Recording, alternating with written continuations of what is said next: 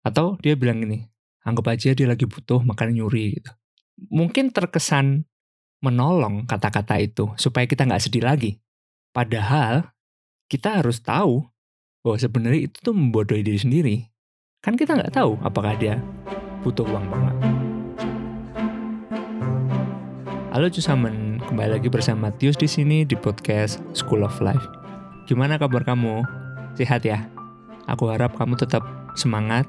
Kalau kamu sakit cepat sembuh ya. Dan kalau kamu mungkin lagi susah, lagi kecewa, lagi down, I'm so sorry buat apapun yang sedang kamu hadapin. Tapi semangat lagi, karena matahari masih terbit. Kalau kamu lagi dengerin malam-malam, percayalah besok juga pasti terbit. Jadi terus semangat, tetap ceria. Setiap hari punya kesusahannya masing-masing dan semangatlah buat hari esok. Itu adalah harapan. Oke, kali ini aku mau bahas tentang positive thinking. Tapi positive thinking yang dalam tanda kutip cerdas gitu. Bukan positive thinking yang membodohi diri sendiri. Mungkin kita pernah tahu positive thinking itu adalah berpikir positif dari hal-hal yang terjadi dalam kehidupan kita.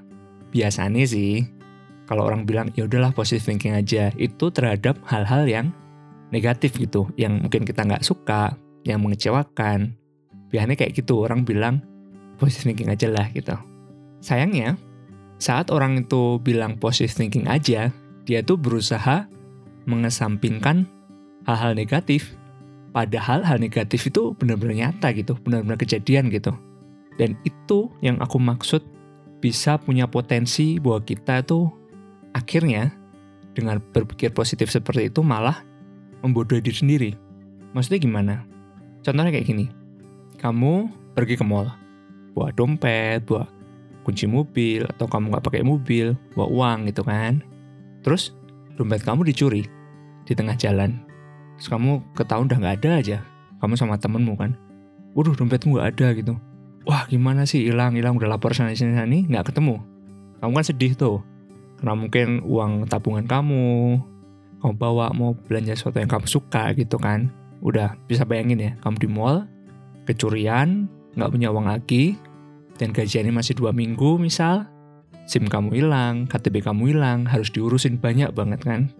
Terus nyampe rumah, kamu sedih, temen bilang, udahlah positive thinking aja, anggap aja amal gitu. Atau dia bilang gini, anggap aja dia lagi butuh makanya nyuri gitu. Mungkin terkesan menolong kata-kata itu supaya kita gak sedih lagi. Padahal kita harus tahu bahwa sebenarnya itu tuh membodohi diri sendiri. Kan kita gak tahu apakah dia butuh uang apa enggak. Siapa tahu dia cuma hobi. Terus kalau kita bilang anggap aja amal, padahal itu bukan buat amal uang itu niatnya. Niatnya buat beliin orang tuaku hadiah ulang tahun misal gitu. Atau aku menabung, aku butuh laptop baru karena laptopku udah rusak dan aku cukup mendesak untuk memiliki laptop. Kan gak tahu. Itu tuh hal-hal yang gimana ya, istilahnya kayak di awan-awan gitu loh. Contoh lagi, kamu pacaran diselingkuhi. Terus ada aja orang berpikir gini, ya dia lagi butuh selingan. Selingan. Iya, dalam hubungan tuh butuh dinamika. Jadi selingkuh itu adalah dinamika dalam sebuah hubungan. Dan mereka beranggapan itu adalah berpikir positif. Itu tuh kan kayak, aduh gimana ya? Benar-benar menghilangkan sisi negatif dan membodohi dalam tanda kutip diri kita sendiri dengan hal-hal yang dianggap positif gitu. Kayak berusaha membuat sesuatu negatif menjadi positif. Itu adalah formal atau rumus yang menurutku nggak pas banget. Mengubah sesuatu yang negatif supaya menjadi positif. Terus gimana dong? Jadi kamu poinnya apa bro di sini bro? Jadi gini, menurut aku berpikir positif yang baik itu justru kita bisa melihat semua sisi dari sebuah kejadian. Sisi negatif dan sisi positif. Kita lihat dua-dua nih. Lalu kita menyikapi hal itu dengan cara yang positif. Jadi formalnya adalah atau rumusnya adalah bukan mengubah sesuatu yang negatif menjadi positif, tetapi bagaimana kita bisa mengambil pelajaran dari kejadian itu. Intisarinya itu di mana? Kalau kamu bisa mengambil pelajaran di situ, itu adalah suatu positif buat kamu. Jadi contoh yang dicuri tadi kayak gini. Kalau kita tadi dikasih tahu misal, udahlah anggap aja amal gitu. Itu padahal kita nggak mau amal gitu. Dan kita nggak belajar apa-apa kalau kita berpikir, oh ya udah dianggap amal gitu. Dan kita mungkin akan mengalami kesalahan yang sama lagi gitu loh. Mungkin kita bisa belajar kayak gini saat kita dicuri. Oke, aku belajar untuk lebih hati-hati lagi dalam menjaga barang. Atau kita juga bisa belajar untuk tidak terikat dengan hal-hal yang material gitu loh sifatnya. Misalnya kita ternyata menjadi kayak cinta uang sehingga kita sedih banget saat kita kehilangan itu. Padahal masih ada teman-teman gitu loh, masih ada keluarga gitu. Memang uang tuh berharga. Tapi kan kita bisa belajar, oh dari kejadian ini aku tahu bahwa ternyata aku tuh terikat banget ya sama yang namanya uang. Terikat banget ya sama yang namanya materi-materi, hal yang sifatnya materi gitu. Dari sini aku belajar bahwa oke, aku menghargai uang, tapi aku gak mau terlalu sedih karena aku tahu aku masih punya keluarga kok. Dan mereka gak hilang, mereka gak curi gitu. Itu kan suatu hal yang gak bisa langsung ketahuan gitu. Dan kita harus dengan sengaja menganalisa kejadian itu untuk mendapatkan intisari ini. Contoh yang diselingkuhin tadi, dikhianatin.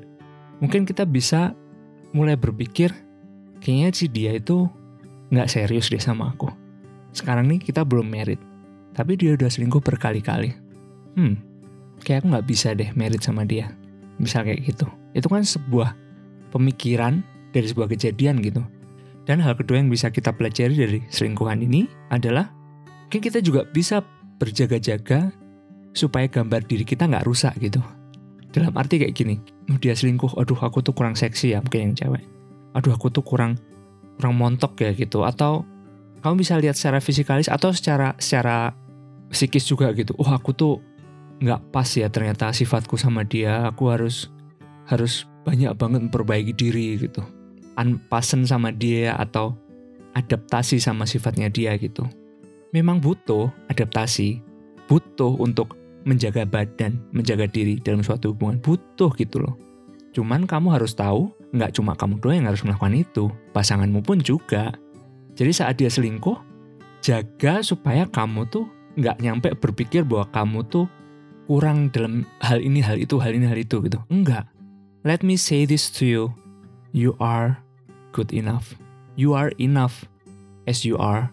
Kamu tuh dengan apa yang kamu punya tuh cukup. Kalau dia selingkuh, bukan karena kamu yang kurang. Emang dianya aja yang gak tahu diri. Emang dianya aja yang tidak membuat kamu tuh berharga dalam hidupnya dia. Sehingga dia mau melakukan itu gitu. Masa sih bro? Ladies, aku kasih tahu, aku tuh cowok. Dan aku tahu bejat-bejatnya cowok tuh kayak gimana. Aku pernah selingkuh. I'm not proud of it. Aku gak bangga akan itu. Bahkan aku bilang sama diriku, bahkan sama orang-orang yang kenal aku bilang, I was an asshole. Aku tuh seorang bejat atau apa sih di sini? Apa ya? Asshole tuh apa ya? Brengsek ya? Iya, aku tuh dulu juga brengsek loh. Aku tahu gimana cara-cara cowok gitu. Tahu gimana kok bisa selingkuh. Dan aku argumen ya karena kamu gini, kita jauh, LDR, atau apapun itulah, semua tuh bisa jadi alasan. Tapi itu tetaplah alasan. Nyatanya aku selingkuh bukan karena dia kurang. Aku yang gak puas, aku yang mencari-cari, aku yang tidak komitmen gitu. Kok jadi banyak bahas kok selingkuh ya. Aku harap kamu yang lagi dengerin gak ngalamin ini. Tapi kalaupun kamu ngalamin ini, diselingkuhin sama cowok-cowok, please jangan ngerasa kamu tuh kurang. Jangan ngerasa kamu tuh harus, harus operasi plastik, montok atau gimana. Enggak. Trust me. Mungkin dia yang gak worth it untuk dipertahanin. Mungkin dia yang gak bisa menghargai kamu seperti yang seharusnya kamu dihargain sama cowok gitu. Kuncinya adalah cari cowok yang gak menggebu-gebu sama kamu. Biasanya dia tuh udah lebih dewasa dalam pemikiran gitu. Cari cowok yang rela mati buat kamu, tapi juga seimbang dia mau improve diri sendiri gitu. Cari cowok yang mau bertanggung jawab sama dirinya sendiri. Karena kalau dia bisa tanggung jawab sama diri sendiri, dia pasti berusaha untuk tanggung jawab sama kamu saat kalian married. Kalau dia sama diri sendiri aja gak bisa tanggung jawab, aku nggak yakin dia bisa bertanggung jawab atas dua kepala nanti saat merit. Apalagi kalau nanti punya anak. Nggak cuma 2, 3, sampai 4 kepala. Gitu aja sih mungkin hari ini, dan makasih banget udah dengerin. Aku harap ini bisa menjadi referensi buat kamu lagi dalam berpikir positif. Mungkin kamu bisa dalemin lebih lagi, kamu bisa pas-pasin sama situasi kamu yang sedang kamu hadapi sekarang. Pelajarin lagi, renungin lagi. Positive thinking itu bukan untuk membodohi kita. Justru positive thinking itu adalah pembelajaran dari suatu situasi. Kita lihat kedua sisi, positif dan negatif, dan kita melakukan yang positif. Kita belajar dari hal itu. Mungkin cukup membantu kalau kamu dengar satu episode sebelumnya tentang bertumbuh dalam setiap situasi. Mirip banget, cuman ini lebih kepada mindset. Oke, kita ketemu lagi minggu depan. Sebelum aku tutup, aku ada satu quotes buat kamu, buat kita semua, yaitu kita bisa belajar di dalam setiap situasi. Jadi, belajarlah. Thank you for listening me and never forget that you are very blessed. Bye-bye.